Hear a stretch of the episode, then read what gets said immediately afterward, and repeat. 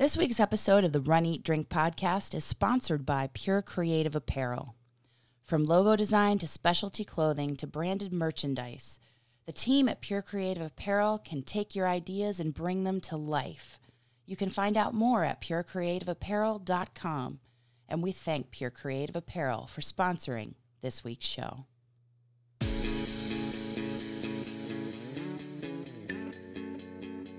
Welcome to the Run Eat Drink podcast.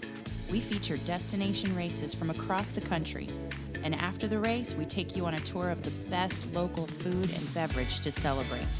So whether you are an elite runner or a back of the packer like us, you'll know the best places to accomplish, explore, and indulge on your next runcation.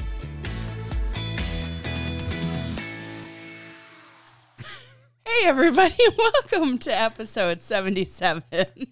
I got you laughing. Ha ha. the Run Eat Drink podcast. Yes, this is episode 77. This is part two of our recap of our weekend in Anchorage, Alaska. And of course, I'm your host, Amy, who is still recovering from the jet lag that was 14 hours in a plane. And I'm the class clown, Dana, who had the host laughing before uh, the intro music stopped. So sorry about that. Have you recovered from the plane flight? I haven't known what time it is Oh my God. all week long. I'm telling you, I just, wow, that was an amazing trip. But I feel like when we make the plans for somewhere like Alaska or Hawaii or California or anywhere where we're going to have a three or more time zone changes. where we're going to have a massive difference in time and several connected flights or one big long one, we really need to look at building in time after the race to enjoy and then time at home to recover from the travel. You're not wrong, but really, what got us on this trip uh, is that it was 14 hours up and about 12 hours back. I felt longer on the way back. It did. Yeah. It did. But the you know just keep in mind when you get to California, you're only halfway to Ca- you're only halfway to Alaska at that point. I, I love how you're a f- so fond of telling me that we were closer to Russia when we were in Alaska. Well, from Is what that- I from what I remember from a famous politician who hailed from Alaska, they could see see Russia from their backyard or I- something like that. I So- don't know who you're talking about, but So yeah. Anyway, whatever. we don't get political here. No, we're anti the political discussion. We just want to bring everybody together on the running, the eating, and the drinking. Things that can really unite and not divide people. Right. although there might be some division as to what the you know perfect race length is. True enough, because in the Anchorage Run Fest, you know, last week we recapped the one miler, and that could be the perfect distance for people. It was pretty awesome. I'm not going to lie. short, man. that was a great run. Before you turn around, it's over, and you're celebrating. Or on Sunday, you had a variety of low of distances to choose from at the Anchorage Run Fest. For example, you had the 5K. That was the shortest distance on Sunday. hmm You had the half marathon, No 10k. no 10K, Okay, which I think you've talked about as the perfect distance. that's my perfect distance. Yeah. But anyway, I digress. It was not there at the Anchorage Run Fest. The half marathon, Which is what we ran and what we're talking about today. 13.1 miles, just FYI, or the marathon or the 49K. And I also believe that the marathon had a, a relay option because I saw a relay exchange on our course. Okay. because we shared the course with the 49k the half and the full all shared the same course and the 5k but we didn't really come across any 5k runners because they started much later than we did Yeah, it was interesting on that race course. We were actually it- it's an there's a out and back, and we were seeing some of the same people a couple of times, and I'm like, wow, we're either really slow or they're really fast or both. And They had more distance to cover. but they had far more distance to cover. So Yeah. they were doing the out and backs, and we were seeing Mhm. them on the way out with us, and then catching them again, meeting them on the course. Yeah, including some of our favorite people. We did happen to run into America's coach on the course. and his wife. And they his were wife. together. You know what? I Jeff love. That. I love that they run Barb together. Galloway. I love they run together. I love that they run together, and I love that they use the cutting edge sports nutrition that is a bottle of Coca Cola And or she uses Sprite. Sprite as their sports nutrition drink of choice on the race course. I think that's awesome. And do you know that uh, we've talked about how we've been running for 10 years? Well, Amateurs by comparison. yeah, we're amateurs because he's like, I've been running for over almost 60 years. Mm-hmm. it's, but he, he's on that race course with his flat Coke. And she's there with her flat Sprite because she doesn't want the caffeine. Right. Because, because you know, different things will do different things to your in, intestinal distress. He talks about that a lot in his want- talks. Yeah. he'll he'll tell you if you haven't used um, supplements that have caffeine, the worst time to experiment is race day. like blocks or beans or gels. Exactly. Yeah. Yeah. But he, but back when he came up in running at the beginning, they didn't have. Heck, I don't even think they had Gatorade at that time. I don't even know what they had, but they surely didn't have the variety of gels, sports beans, blocks, all of those bars, those kinds of things. So, and I'll tell you, during the first part of our running career, I did use flat Coke. You still have some days where I think you default back to that. And I do.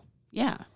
It just depends on the distance and the training and or in the race if I think mm, maybe it's it's hot and I might need some of that sugar or do I trust the the sport beans or the gels that they might have on the course and that kind of thing. I think that all depends on how your stomach's feeling that day you go out to Mhm. run. Yeah. Um, for me, it's temperature. If it's super hot outside, I don't want to eat anything. I, I, Yeah. I don't wake up hungry in the summertime normally. I'm good to go till almost noon or afternoon to, for my first meal. And Yeah. that goes for days where I have a run planned and I'll I'll make myself not eat. It just depends on you. Everybody's individual I'll make myself and eat. how how your gut right. processes the stress of running. Yep. Yeah. So So it's adorable to see them using some old It's school adorable. methods. You said and It is, and I say that, but they're like so much faster than us. Oh and, my God. And, it's so funny because they're using like a 15 second walk, 15 second run interval, and Oh they're just cooking on the course. I think And- that, that it took them like five hours and change to do that marathon. And there were just tons of people out there doing, you know, a variety of of strategies to handle the course. Some, Mhm. some walking, some running, some combination of the Like us. two, like us. Yeah. Um, and it was it was just great. Everybody was super cool, um, regardless of which run they were running. They were so friendly. I Everybody mean, was. You know what I enjoyed about this, and we haven't even broken down like the actual terrain and, and No, we're getting to that. We're I know we're getting to that, but what I really liked is everybody there, from the volunteers to the police, at the very start of the course that were helping navigate traffic on the roads for the very short period of time we were on roads the volunteers at the water stops, the people who were a part of the Anchorage Running Club, just cheering people on. Mhm. What I, it there and, and the runners at all distances were so friendly and so encouraging. They really were. Yeah, Right down to the the high schoolers that were out there helping. yeah, Whether their parents dragged them along or their school club was was volunteering, volunteering, whatever the case may be. Yeah. And it, it wasn't the type of race where you had a whole lot of on course um, audiences, I would say, for lack of a better term, like like cheering sections, signs and things like that, the way that you would have, say, at a Donna course. No, it was not as crowded along the course with with cheer sections Participants as that Donna had family or Disney. Yeah, yeah. but you had something at least every couple of miles. Yeah.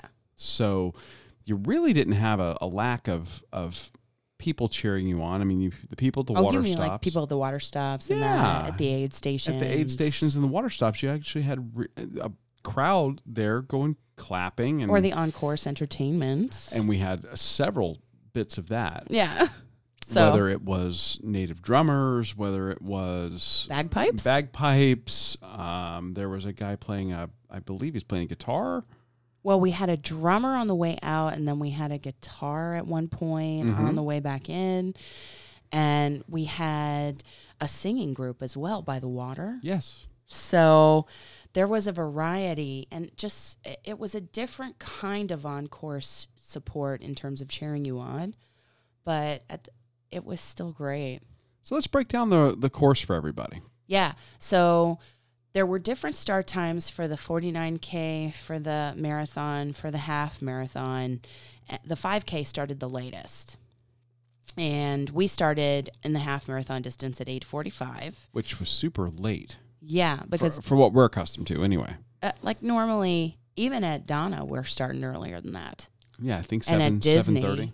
we're up at the crack of dawn, 3 a.m. to get in the corrals and then start usually around 5:30. So it was for a morning race start. It was really later. Yeah, it was one of the latest morning starts that we've ever had. hmm The course started out on the roads of downtown Anchorage. And that's where our police support came in to keep us safe and navigate the traffic. Mm-hmm. And then it went into the Tony Knowles Coastal Trail. Which is less than a mile. Mm-hmm. There, you're not on the surface streets of downtown very long at all, Not even a mile because the first mile marker was on the trail. and it is flat and then downhill heading into the trail. Mm-hmm. The drawback to that, and we'll get to it towards the end, is that this is an out and back course, so you know what that means. Yeah. I mean, you can infer. But so we had the Tony Knowles Coastal, Coastal Trail, and it was just beautiful water and paved trail with amazing and huge trees Yeah. and like rivers of water periodically. Yeah, you had you had little little creeks. You had The the, Westchester the bay Lagoon. off to our right forever. Yeah. So At one point, we had the Alaska Railway. Yeah, we had a The train. choo came by. And I think that's a first for us, is it not? I believe it is. Yeah, to have a train pass us or like go along with us on the course Oh, very passed briefly before he passed us. Yeah. And bagpipes right at the same time. But That was uh, pretty cool. that was and the first mile, two miles before you get into the really large trees and lots of shaded area. That was the best. Yeah. So that's what it's like to run in shade. It was Yeah. glorious. Yeah. Before that, it was the beautiful water, and you could see. Uh, I don't know. Was it whales? There were the, I don't know because I couldn't tell because I can't see There- out that far. You know me. there were porpoises, Arctic porpoises. I forget what they're called up there, but whales? Are they um, whales? Or yeah, they're they're I don't know. they're a type of whale out in the water. This bay has these big mud flats that go out for about 300 yards, Yeah. and don't.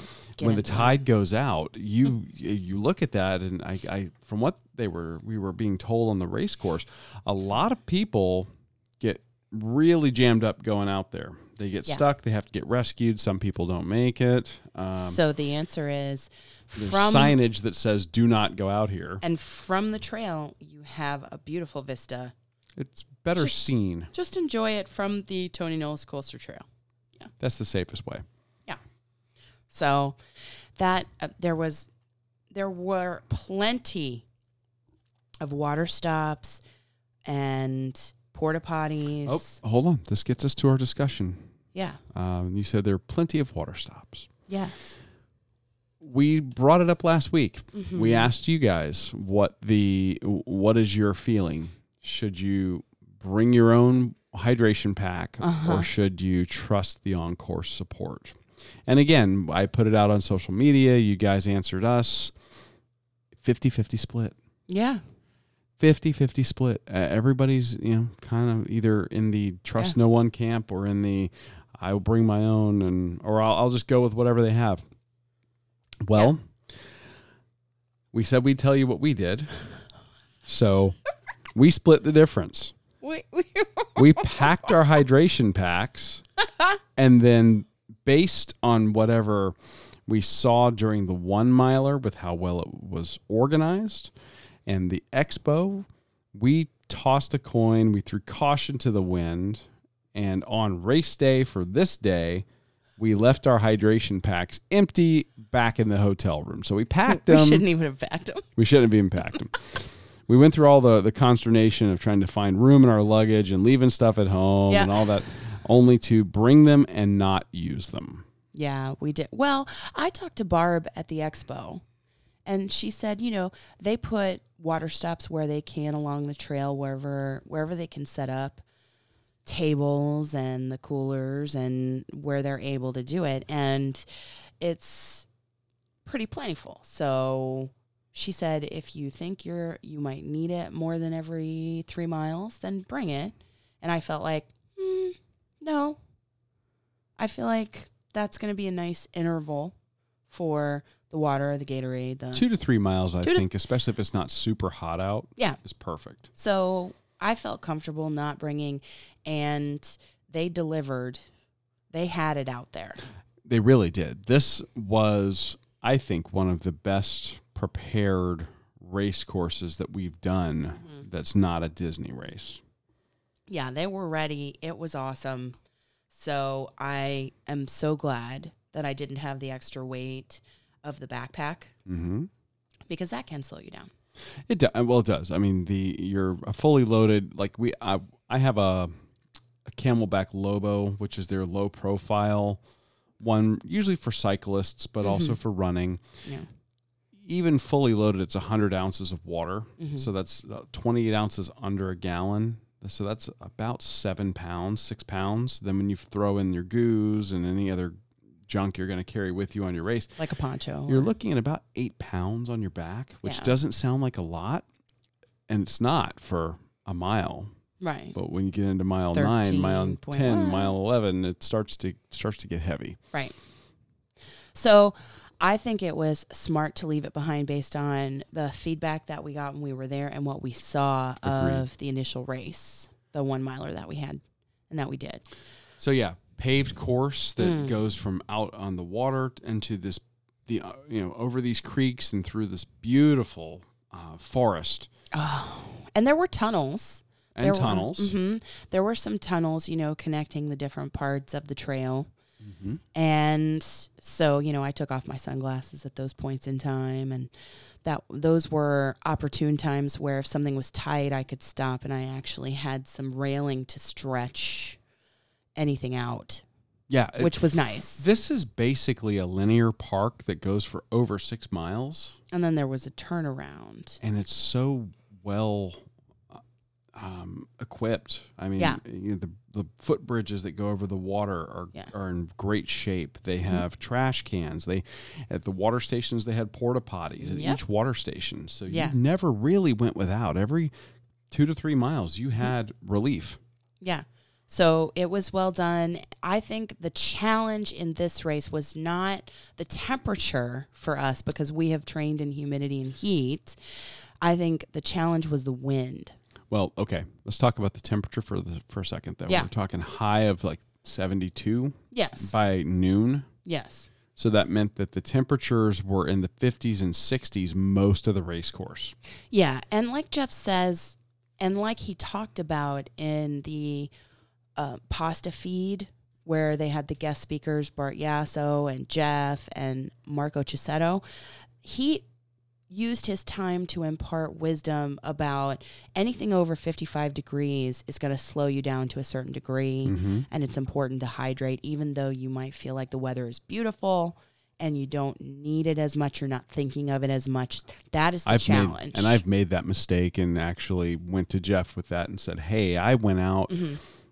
I did a training run here one one evening, did 13 miles, and I felt great for the first nine. I mean, it was I remember it was dry. It was cool. It was fantastic. I mean, I was running way more than I normally did, Ooh, and I didn't feel it until about mile 10, 11. I remember the texts. And then from you? Oh, it was rough. I Yeah. mean, I, I I was smoked by the end of that one. So he's not wrong about all of that. No. But I will say this: if you are a hot weather state denizen, if you come from a state that doesn't normally get this kind of weather in this time of year, Yeah. and you're looking for a, a marathon, a half marathon, or a marathon course where you are looking for a mostly flat course where you could Yeah.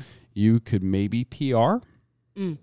This might be a good one for you because the temperatures, even even though they were under heat advisory with temperatures between 50 in the 50s to 70s, let's just say they have their normal temperatures there from the 30s to the 50s. Right. That would be perfect. Yeah. And it was still perfect for us. Yes. Yes. Now, uh, so the wind at times it was a tailwind or a headwind. Yeah, that, that wind was no joke. No, it, it like it- a sand and whatever is in your hair coming from the trees. well, they the wind started picking up at what mile four? I think so. about mile Yeah. four, and it once it started, it really didn't stop. It, No. it started picking up, and it was it was breezy at first, but then it got just flat out windy to the point where we had sustained winds for at times of 14, 15 miles an hour. And they said that there were people out on the course when there was a sandstorm.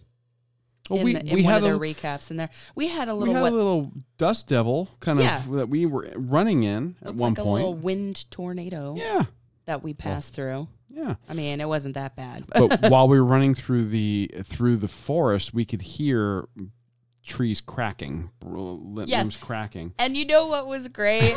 Know. Before we got to the turnaround, I think you have footage of what happened to me. I do. We should put that on social media. we should. Even, well, it's going to look terrible for me from behind, but but what we came. It's the first ever instance of us running a race where a tree had fallen and blocked the course, and we had to climb over it. Yeah, and what was great was as you're running, the runners coming are like, "Hey, tree fell down, fell down about hundred yards back that way." Yeah, the ones that are coming. They're back. warning all the runners heading Yeah. towards it. Yeah. So that was so hysterical. I mean, I was like, I'm climbing over this. But again, um, kudos to the race support. Oh, we yeah. we get to the turnaround, we come back, we're heading back there. We get to that spot. By the time we'd gotten back there, they had already gotten somebody with a chainsaw and Yeah. chainsawed it and got it out of the way. Yeah. So if you were a slower runner like us, by the time you got back to that same point on the turnaround part of the course, then you were good to go. But I will tell you this: the the wind is not something we normally get here. No, it was it presented its own unique challenge and I think I had so much like sand and like debris in my hair when we were done. Well, that's a challenge for you with contact lenses. Well, that's true. I couldn't see. And also, if you think things to think about, you know, oh, I'm in Alaska. The weather's going to be cool. I don't need to put on sunscreen. Yeah, you, you probably do because Maybe a little y- bit. you should put a little sunscreen on. Between the sun and the wind, easy to get chapped skin. Mhm. Very easy. Yeah. I would say I liked this course and it was mainly flat. Had had a few small hills. Some, but there was nothing near when you think of, say, San run, Francisco. the run the bluegrass. Bluegrass. Yeah, that we've talked about on the podcast before. It is nothing like that. It is predominantly like, flat. it's like an overpass Exactly. that you would see. Tiny Yeah. overpass. hills that are no larger than an overpass. So if you're thinking about race courses to do, Mhm. and and you're like, oh, I don't really want to do something super hilly. Yeah. Could you could you do a couple of overpasses in your 13 miles? You probably could. And it would be fine. Although I will say that last hill heading into. Um, coming out off the trail and back into downtown it it just happens to be at mile 13 12 Yeah, because you have to the the descent you had on the initial mile, you're running you it have to ascend to get back to the finish. So it's something to think about at the end, but it really wasn't as steep as we've seen in the past. Oh no, the the old course at Donna was much worse as far as having that a- whole entire bridge, bridge to run. Super so steep. again, I would say if you're considering doing this race or you're looking for a race to go to Yeah. that's cooler temperatures, Mhm. Beautiful. looking for the scenery. This one delivers. Yeah. And it's different from, say, what you get in the desert southwest or in Florida or New York. Very unique. So, yeah, it's, I loved it. I would do it again. And in terms of the whole experience for me, I was so proud of you Why? because getting out there after having surgery and rehabbing and, you know, doing short distances, though, that's cool.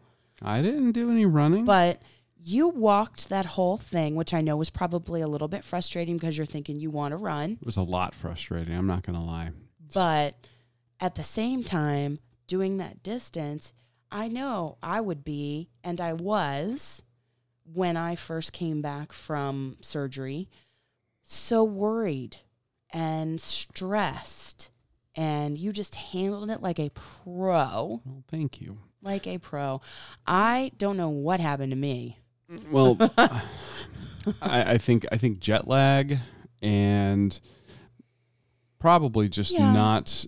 Yeah, one thing I would say is if you are going to travel to this race, travel up a day in advance, Yeah, give yourself a couple of uh, days. or day or two. a couple of days. And, and I only say that because if you're not coming from, say, the Pacific Standard Time time zone, it's a bit of an adjustment. And even if It you are coming from, say, California or Washington, you're still at the mercy of the way the sunlight behaves up there. True. I mean, You're talking, what was it, 19 hours, 18 hours of sunlight yeah. there. Yeah. So we were, you know, ten o'clock at night with daylight. So it's it's it's very different, and Yeah. I, th- I think that was impacting you some. But I think it did. Yeah. the this being my first f- big run after surgery, I I strapped on my knee brace and I said I'm just going to walk it. yep. There were times where I was trying to walk fast, and I may have gotten into a bit of a trot to get ahead of you to take some photos, but I did exactly what my what my uh, therapist told me to do, which Physical was walk it. doctors. Yeah. And I mean, it was not my certainly not my fastest time.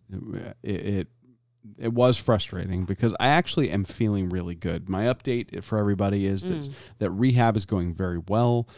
I, in fact, as of the day we're recording, I had my um, most recent therapy session this morning. Did everything's going very well. They're very pleased with progress there. So Yay. I felt great during that. The only problem that I had with that was the darn leg brace itself. The knee Yes. brace was actually rubbing me raw in spots. I was about ready to throw that thing into the Anchorage Bay because it was just driving me nuts. Other than that, I felt really good. That's So, why I wear capri leggings when I. I can't rock that. So I know. that's not going to happen. I know, but like if you ever are in a really cold race, and I've seen you layer like shorts and then those Maybe for Jeff's race because Yeah. Jeff's race, if you're looking at, by comparison, Yeah. Jeff's race is hillier I think in so, Atlanta than this one is, and he says as much. but the hills are about the same size. Yes, So there are more hills in Atlanta, but you're not going to get anything worse than running in Atlanta. right, right. Would that be a fair? I would think that's Fair assessment? That's a fair assessment, and and running in Atlanta, there's nothing bad about it. It's just a, a little bit more of an ascent on the hills, And it was colder, and and a little bit uh-huh, colder. and a lot rainier. Yes, this year. So talk about the bling. Well, I'll say this earning the bling for me, I I decided against the PR. I decided against the PR. She's being kind. She decided to stay with her gimpy husband, is It what it was. was- She didn't want to leave me. I kept trying to tell her to go, and she wouldn't. I was very torn. And I know that I talked on previous episodes about wanting to go for a PR at this race, but I felt like it was more important to me mentally to to stay with you. And I even tried to get ahead of you a little bit on part of the course, but then I thought, you know, what am I doing? What am I doing? just leaving your crippled husband behind. Exactly. That's all. Right? You know, So no big deal. I know you're being sarcastic. I know that's sarcasm from you, but seriously, it I was very torn in my mind, and really, what that meant was I should stay with you and see it through because there are going to be other races that have flat course opportunities for PR when you are fully healed and I'm not worried. And I think that'll be our next race. That I think our next big race is the uh, Wine and Dine Well, yeah, but half marathon at Jeff Disney. says that's congested in some in so many places that it's not always opportune to PR there. True, that's also true. So- but but I, I mean that's our next big race. Yeah. The rest of it's going to be training Mhm. weeks leading up to that, Unless and we then throw something in there. following that race, we have Jeff's race scheduled back in Atlanta. Yay! So, Again, the bling. Talk about the Oh, bling. yes, I'm sorry. The bling, the bling. We talked about the one miler medal and how it was a blue ribbon and it was like a metallic kind of iridescent. iridescent, reflective purple and gold. Mm-hmm. And this, it said half marathon, 13.1 Anchorage RunFest on it. And it was just bigger than the one miler, but it had the same color tones. There, I love the bling. It was at great. Both of these races. Number Yeah. one, I I never suspected I was going to even get a finisher's medal at the one miler. Right. So, kudos to the folks at the Anchorage RunFest for even thinking to do that. That was awesome. Yeah. And then this one, sa- same theme, but big, Oh. but larger. Yeah, but larger. It was really beautiful. And I, I liked their theme and how they carried it through for all of their medals for all the different races. I liked it. I did too. Yeah.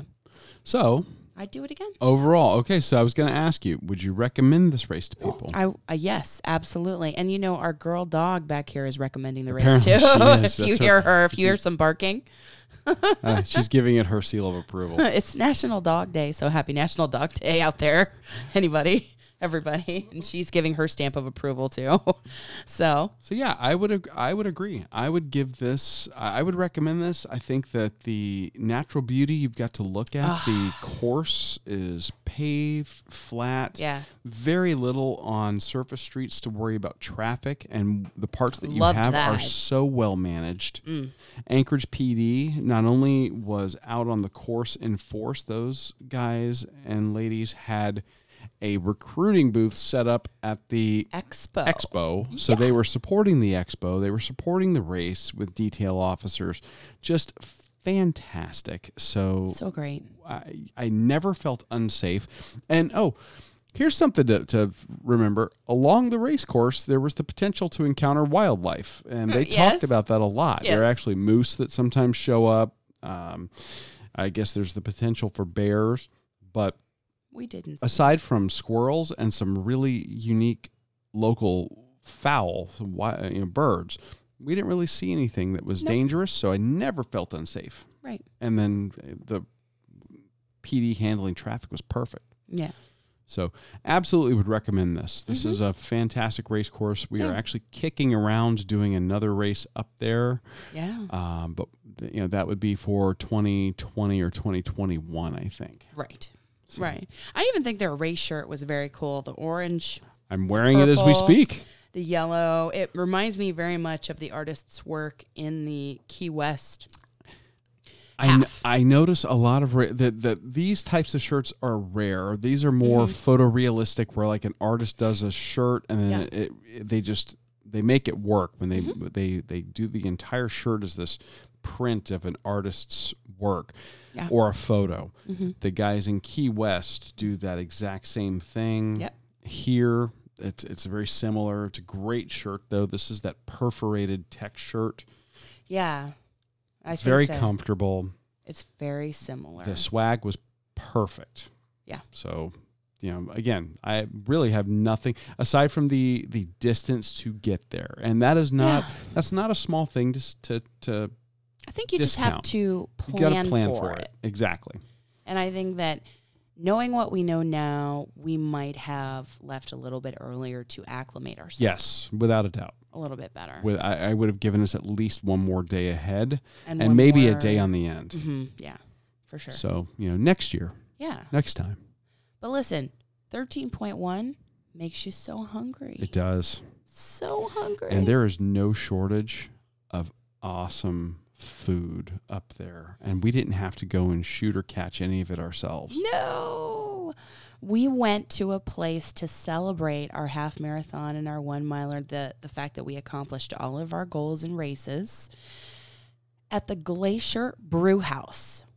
Now, that's probably going to sound a whole lot like, oh, Amy and Dana went to yet another brew pub. No, no. Well, This sort is of. this is not a brew pub.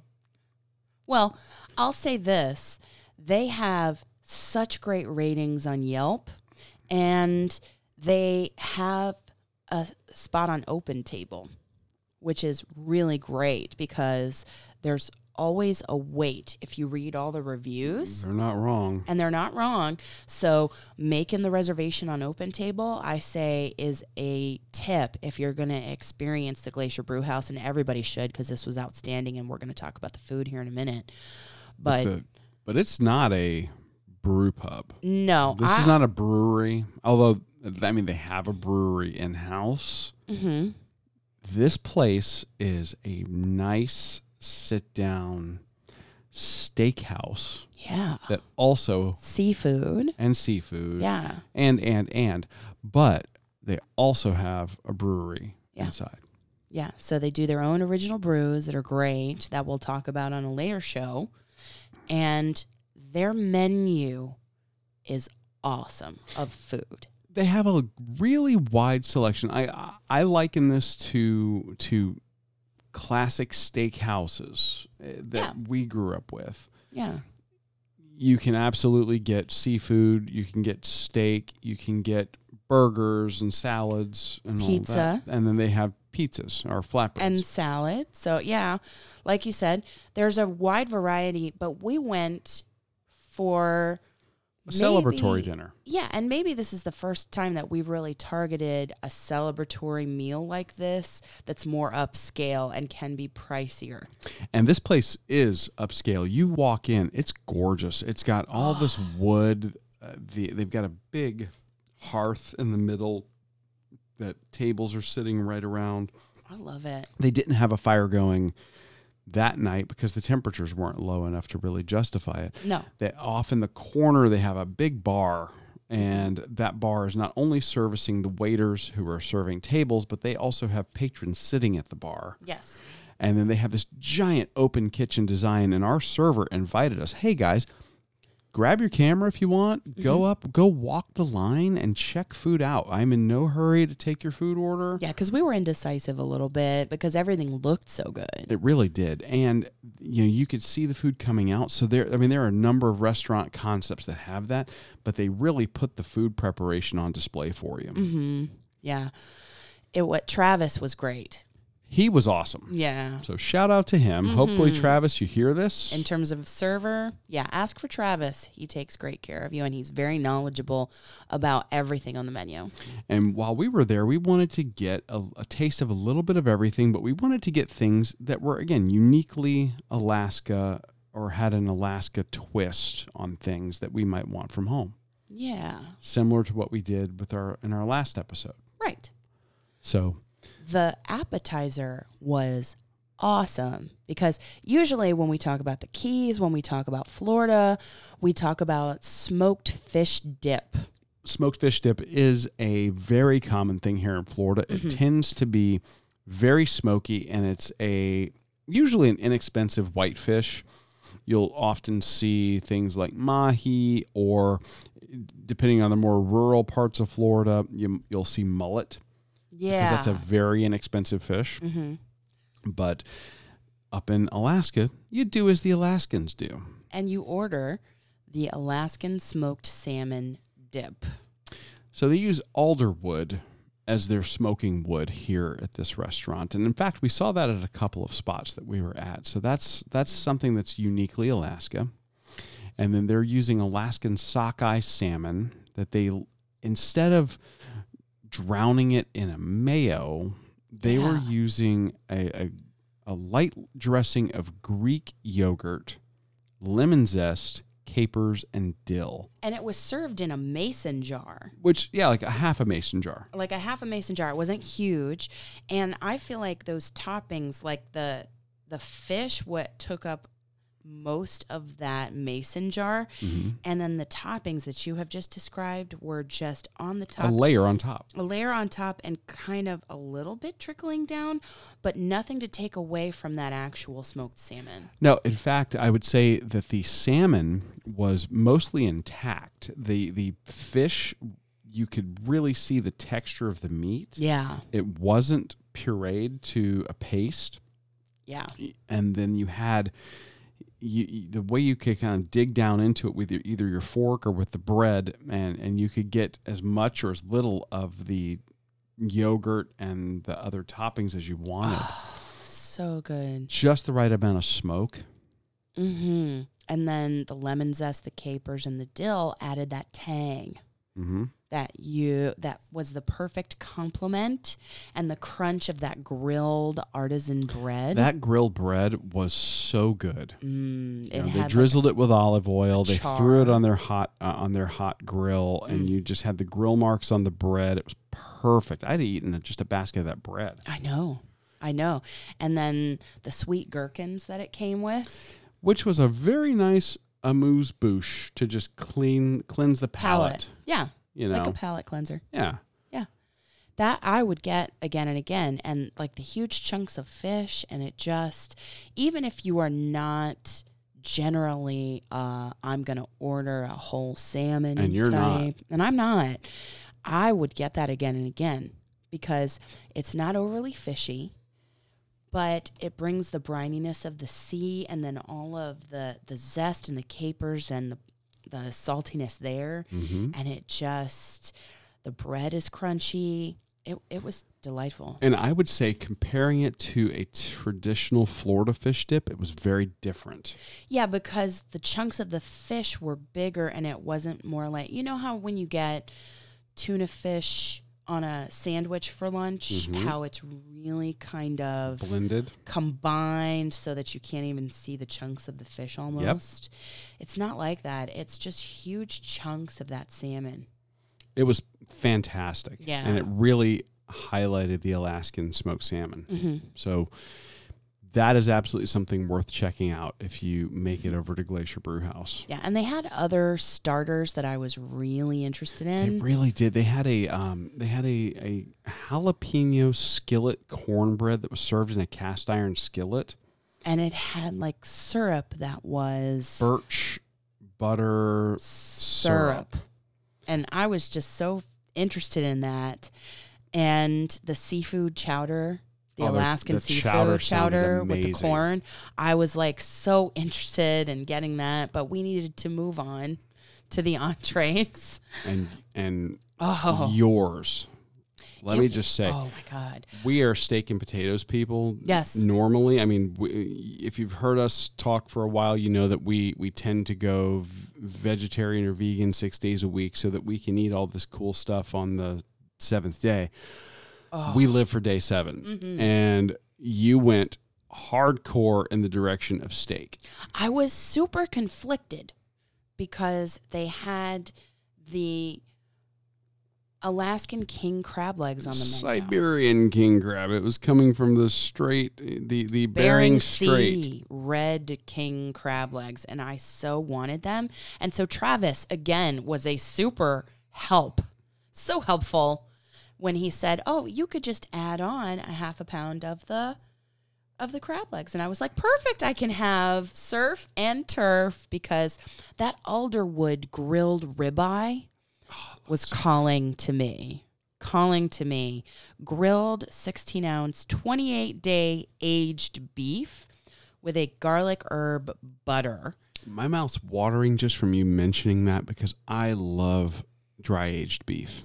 And I love that extra umami, that extra smokiness. unctuousness that you get from a dry aged Mm. chunk of beef.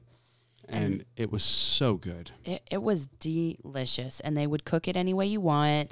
I had it medium rare, The only correct answer to how would you like your steak prepared? but when it came, it had such a char from that alderwood grill. It's a fire, yeah, it's a wood fired grill.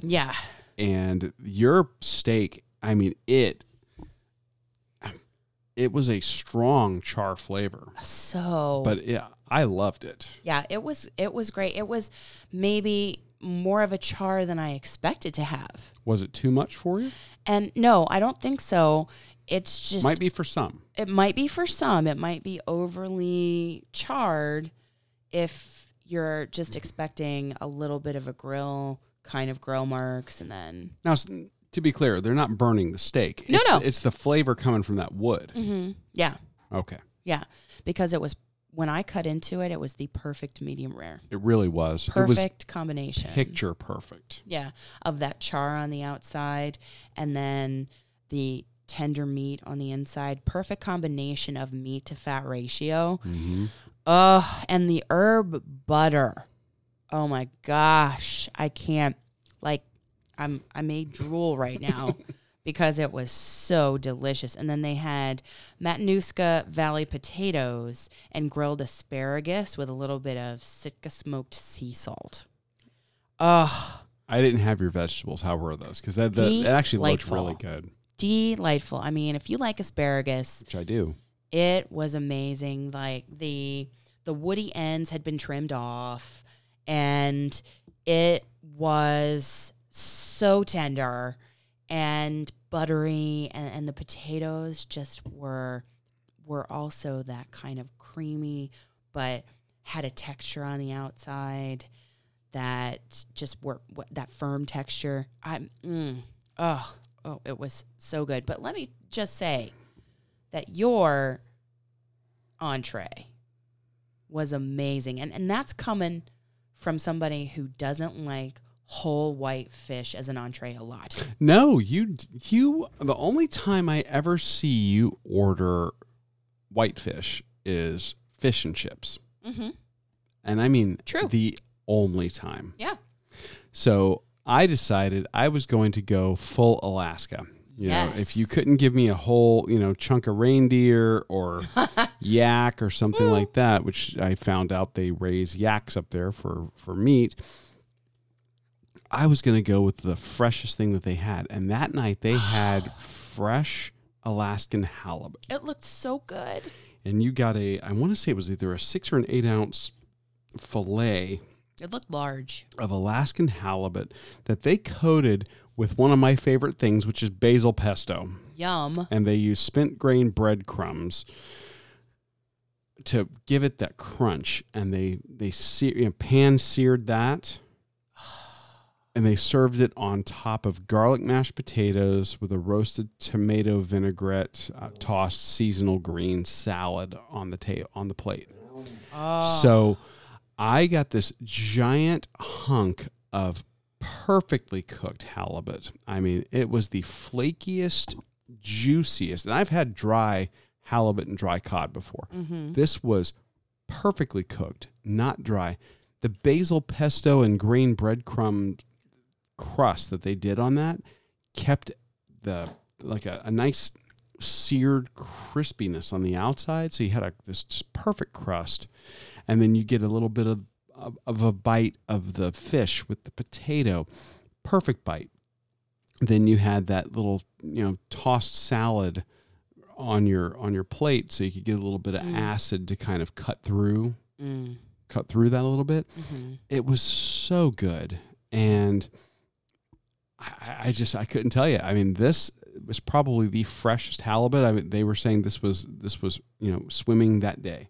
And it's a leaner cut of fish. It's not like a fatty fish.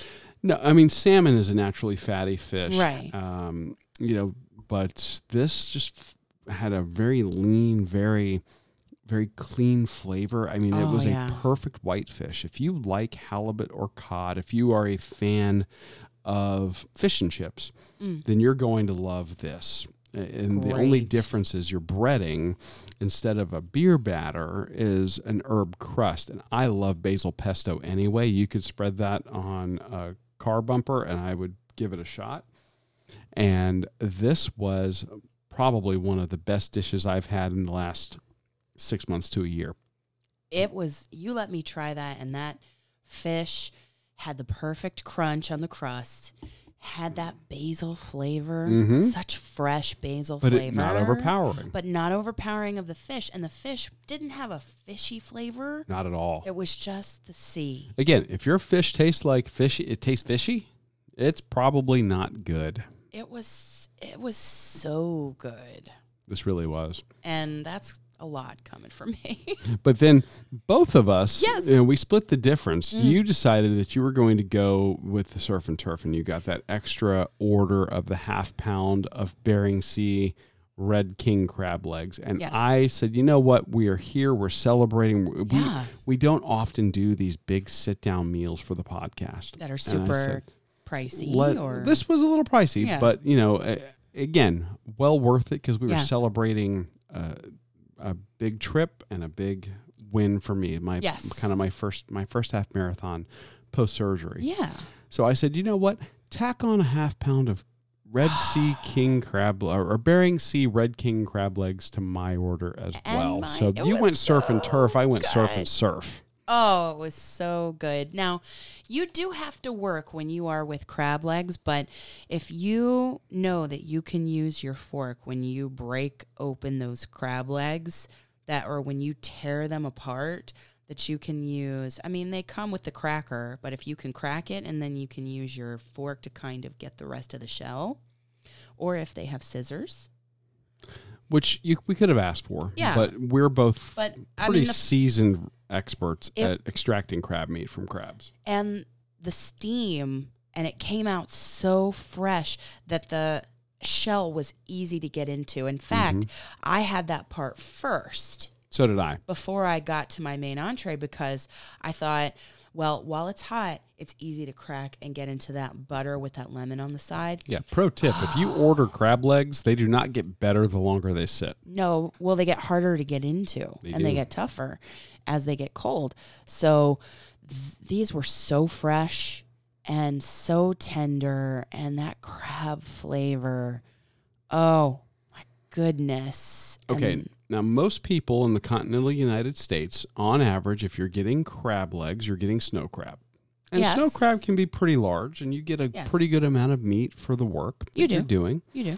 But when you order king crab, and a lot of people look at the price on a menu and go, "Holy bleep," because it's expensive. It is. I, for us, if you were going to order just the pound and a half of crab legs there, it was almost seventy dollars. Yeah.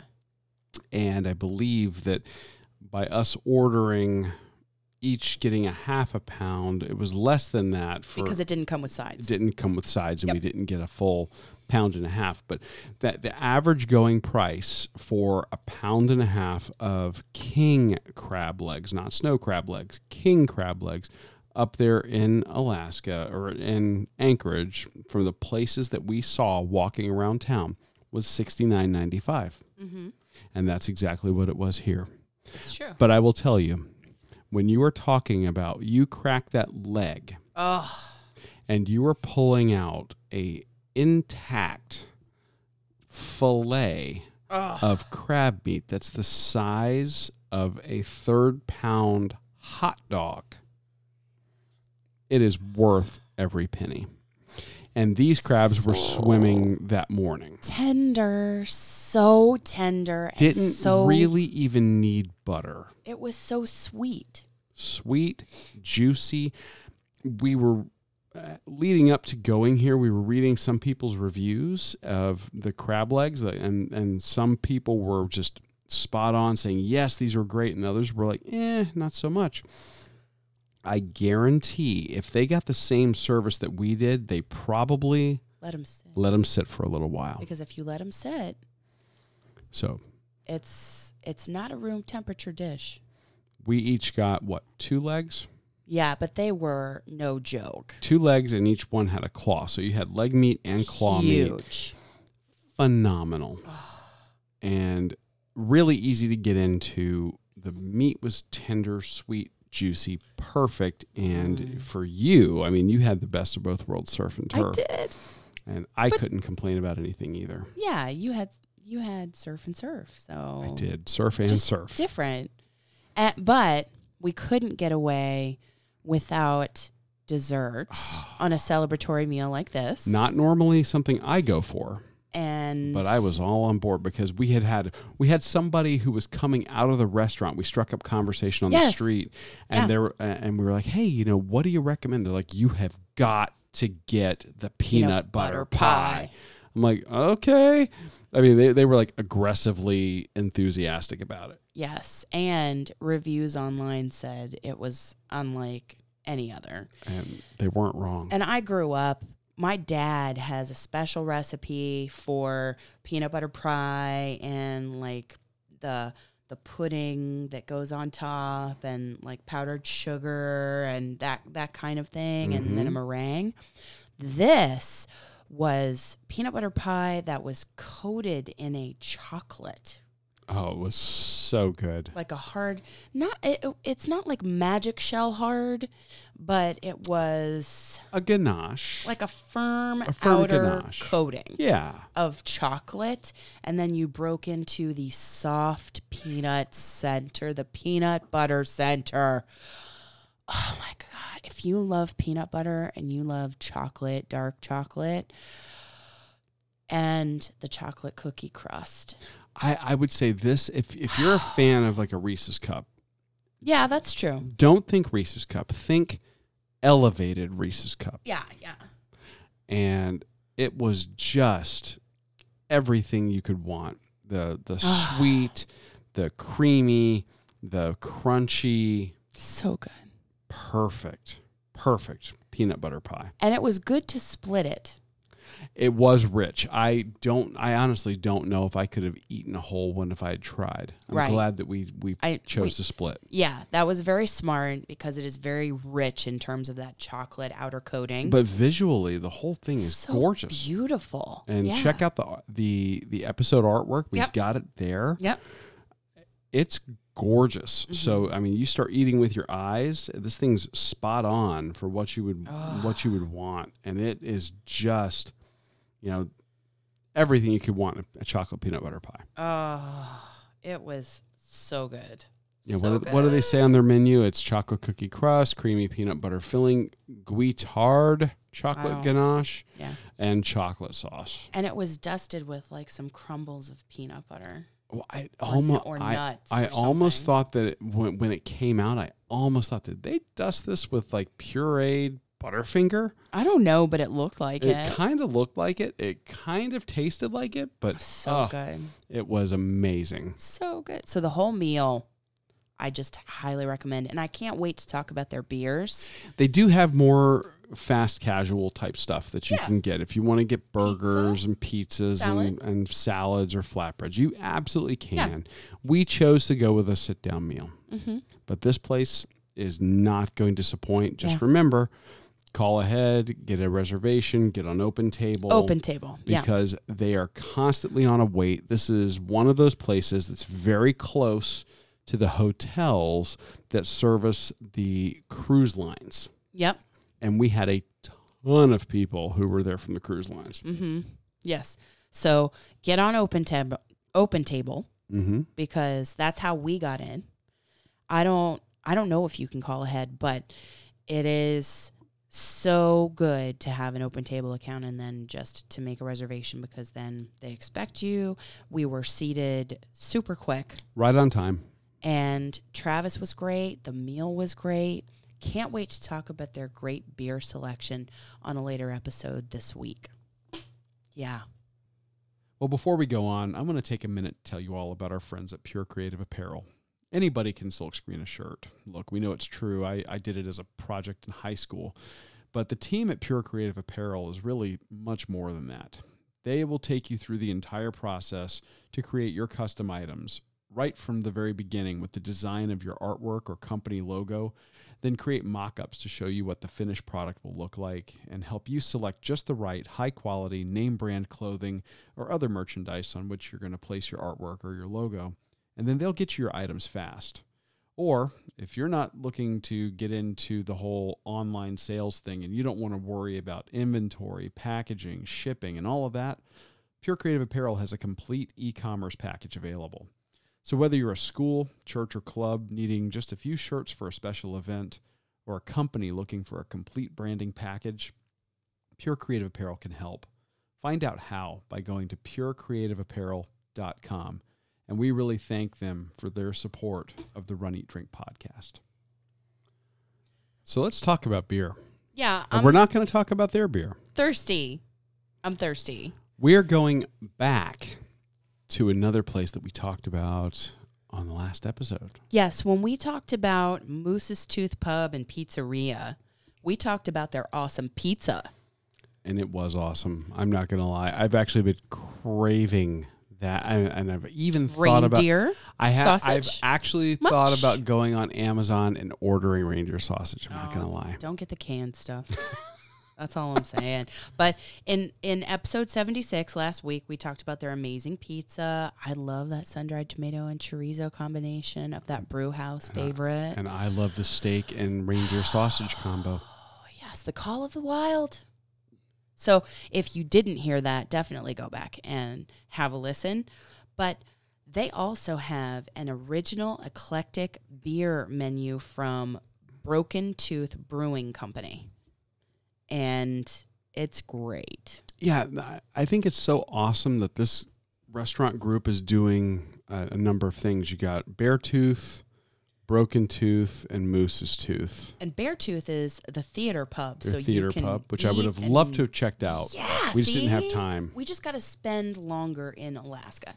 And That's what we got to do. Moose's Tooth is their brewery, and then Broken. Or No. no, no, Moose's Tooth is the, the pub and pizzeria, and Yeah. then and then Broken Tooth. Broken Tooth. is the brewing company that supplies There are a lot of teeth beer. involved here. You know, Moose's Tooth Pizzeria, Broken Tooth Brewing Company. Uh, then the bear is the theater. Yeah. Yeah. So while we were there, we actually decided, hey, let's record a hot take on the beers that we have. You just kind of started that and didn't give me any warning. I didn't. I just I just fired up the recording device and said, Let's, let's, go.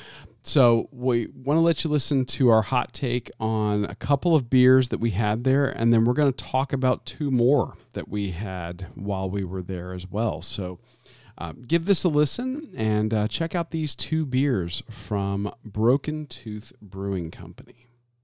Hey guys, this is Dana from the Run Eat Drink podcast at runeatdrink.net. Welcome to our impromptu hot take Yeah. on a couple of beers. Hey, it's Amy, and really, your cameraman just thrust me in front of the microphone to review a beer on demand. So I was asking him how to pronounce this because I just Well, Chu- you- Chugach. Uh, Chugach or Chugach, we can ask when the waiter comes back. We're here at the Moose's Tooth Pub and Pizzeria in Anchorage, Alaska. Yes, we are. And apparently, number one, from the looks of it, this is probably one of the most popular, Crazy. crazy popular spots here in town. The Yelp reviews even look crazy popular. Yeah. And come to find out, this is part of a this this restaurant group's series. They've got this place, Yes. another place called Broken Tooth, That's the, the brewery. They have the a brewery. Bear Tooth, The theater pub which is a combination movie theater and pub or musical acts or musical acts or what have you. So so. Yeah, I mean it's been uh, been a pretty interesting 24 hours. yeah. And we actu- actually haven't even been here 24 hours yet, No. but uh, we're closing in on it. We spent 14 plus hours yesterday in the air getting here. Um, I can't we ran the one miler this morning. Woo! So, uh, anyway, Yeah. we came here. We're grabbing some pizza and some beers. Amy grabbed us a couple of uh, beers while we were waiting, and we decided, you know what, let's do a hot take on these beers. So, you got the Chugach Session Cream Ale. Yes. What's their description say? Read that for us. Brewed cool like a lager, but with an ale yeast. Think of it as an American Kolsch, balanced and easy drinking. This is the lightest beer on our menu.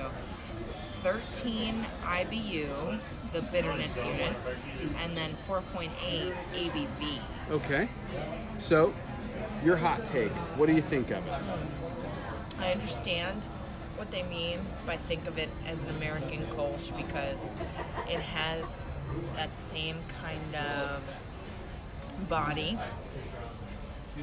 as the poolside Kolsch at, Day, at J Dubs in Sarasota. So that's, but when they said cream ale, I thought, oh, it's going to be sweet. But it's just like a, a creamier body.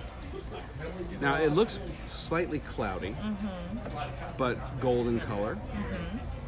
Yes. Medium carbonation. How's the body on? It's, I mean, it's maybe a little bit more robust than the poolside Kolsch. So Okay. that's, I expected it to be sweeter when it said ale, but it's not. Okay. But it's not too bitter. And would you get it again? I might, but I want to try some other original beers from here. Yeah. Now this place they do brew a ton of their own beer here. Um, not on premises, but Not on premises, Right. but they brew a ton of their own beer, and they are they are cranking it out in there in terms of the Yes. food as well. yeah. What did you get? Well, I got what you gave me. Is that's what I got. I did. Um, I- She ordered for me, and she got me the Van Damme, as in the Jean Claude Van Damme. Although they don't say Jean Claude, probably for copyright infringement or something. Maybe. But uh, I don't know. this, their description says, "We are happy to offer you this beautiful, light amber-colored and incredibly tasty Belgian strong ale.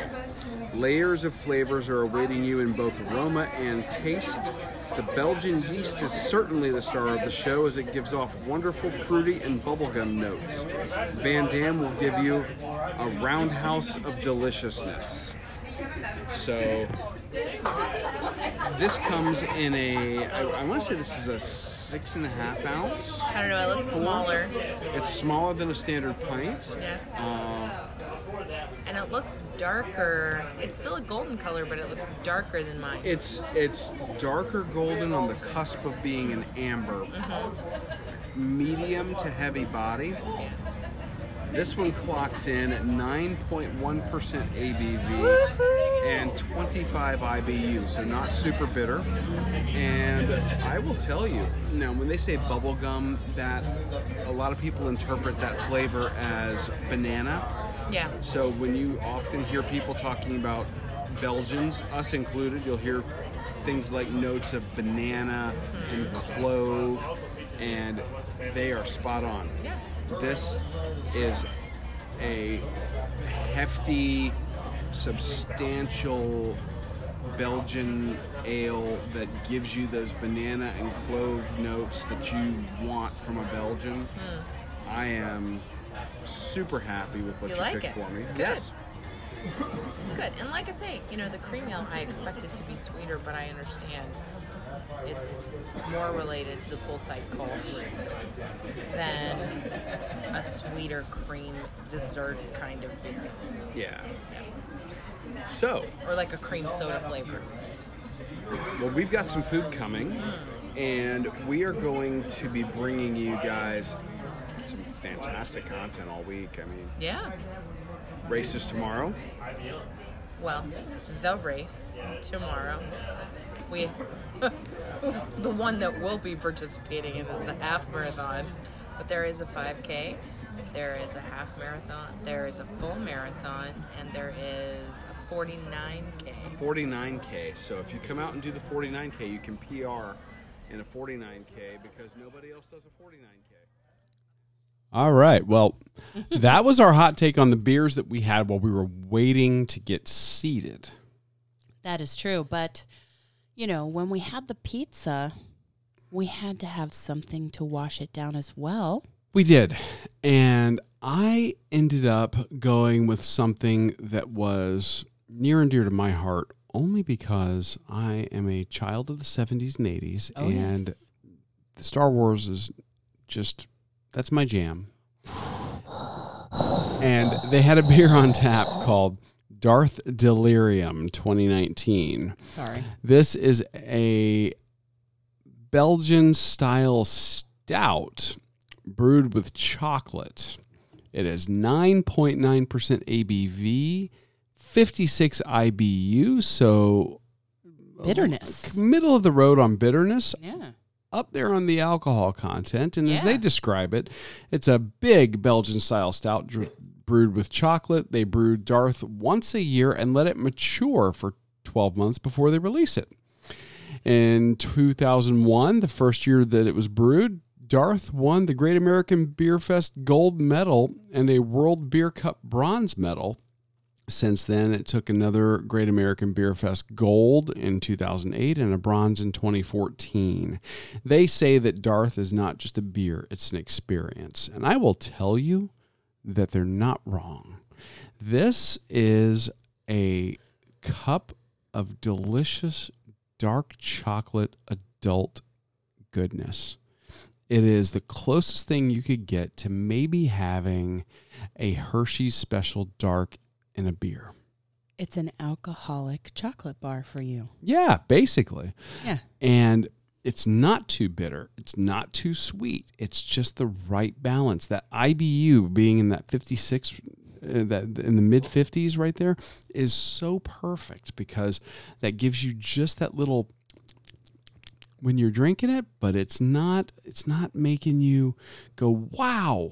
You know that is It's just super too bitter. bitter. I can't Right. handle it. It's not like a like a really bad imperial stout where you're going, man, they're just sl- hitting you in the face with hops. It's fantastic. Good. It really is, and I could totally see this one on when when their weather starts getting colder.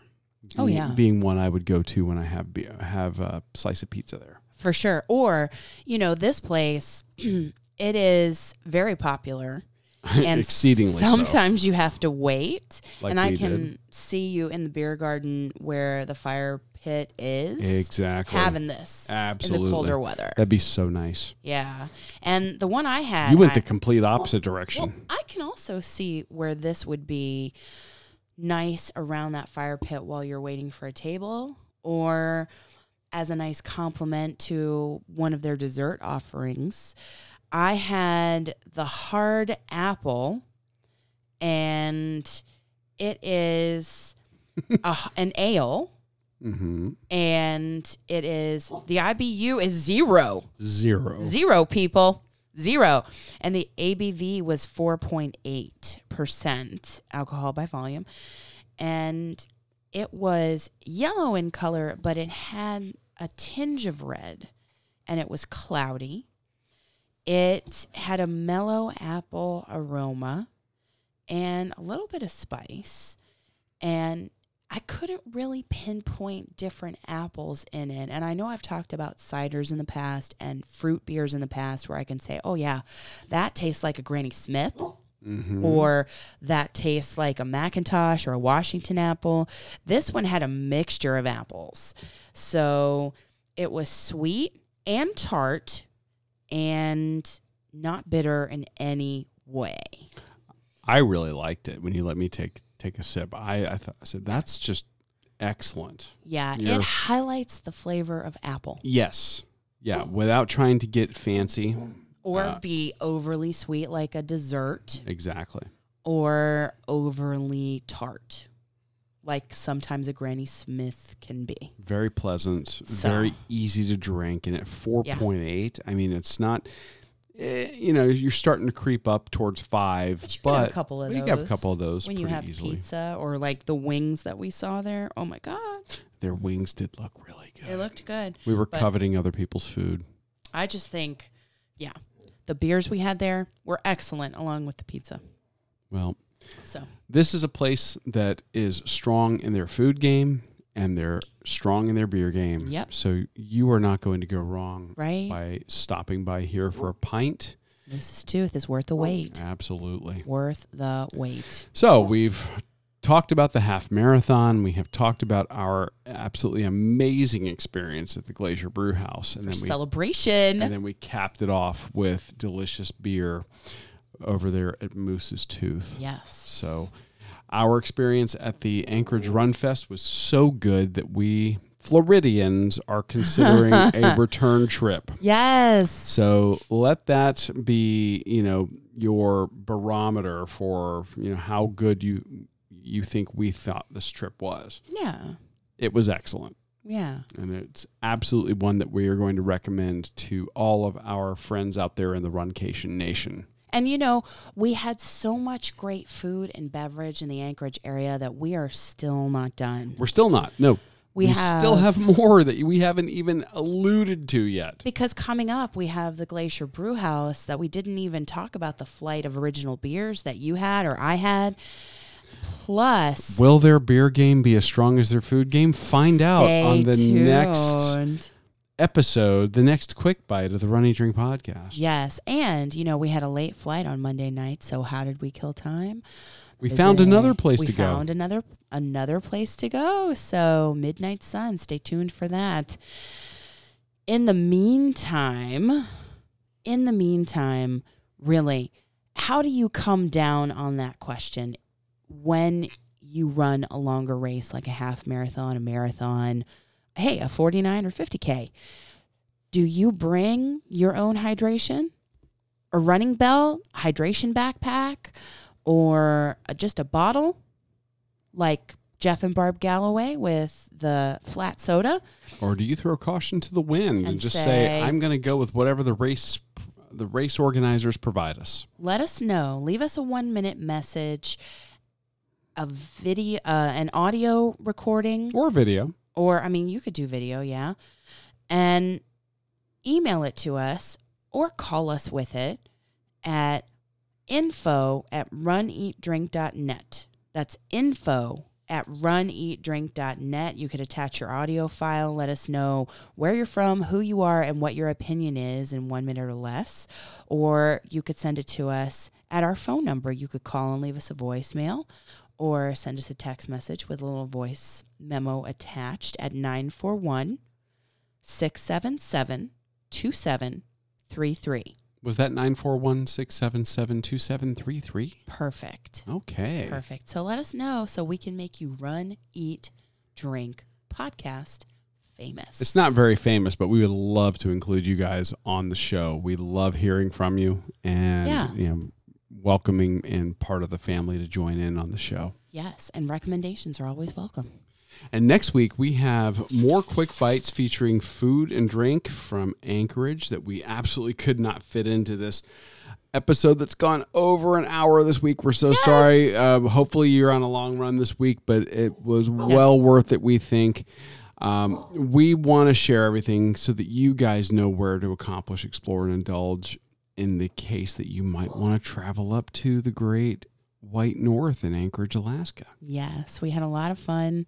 We hope you enjoyed this episode and thank you for listening on your commute, on your long run, when you're cleaning the house, wherever. We're just happy that you are part of our Runcation Nation listening into our podcast. And guys, we are starting to put together our calendar for 2020 right now. We've already started doing the groundwork for that. If you've got an idea for a race Yes, for please us let to us go know. to, let us know. Let us know. 941 677 2733 or Info at runeatdrink.net.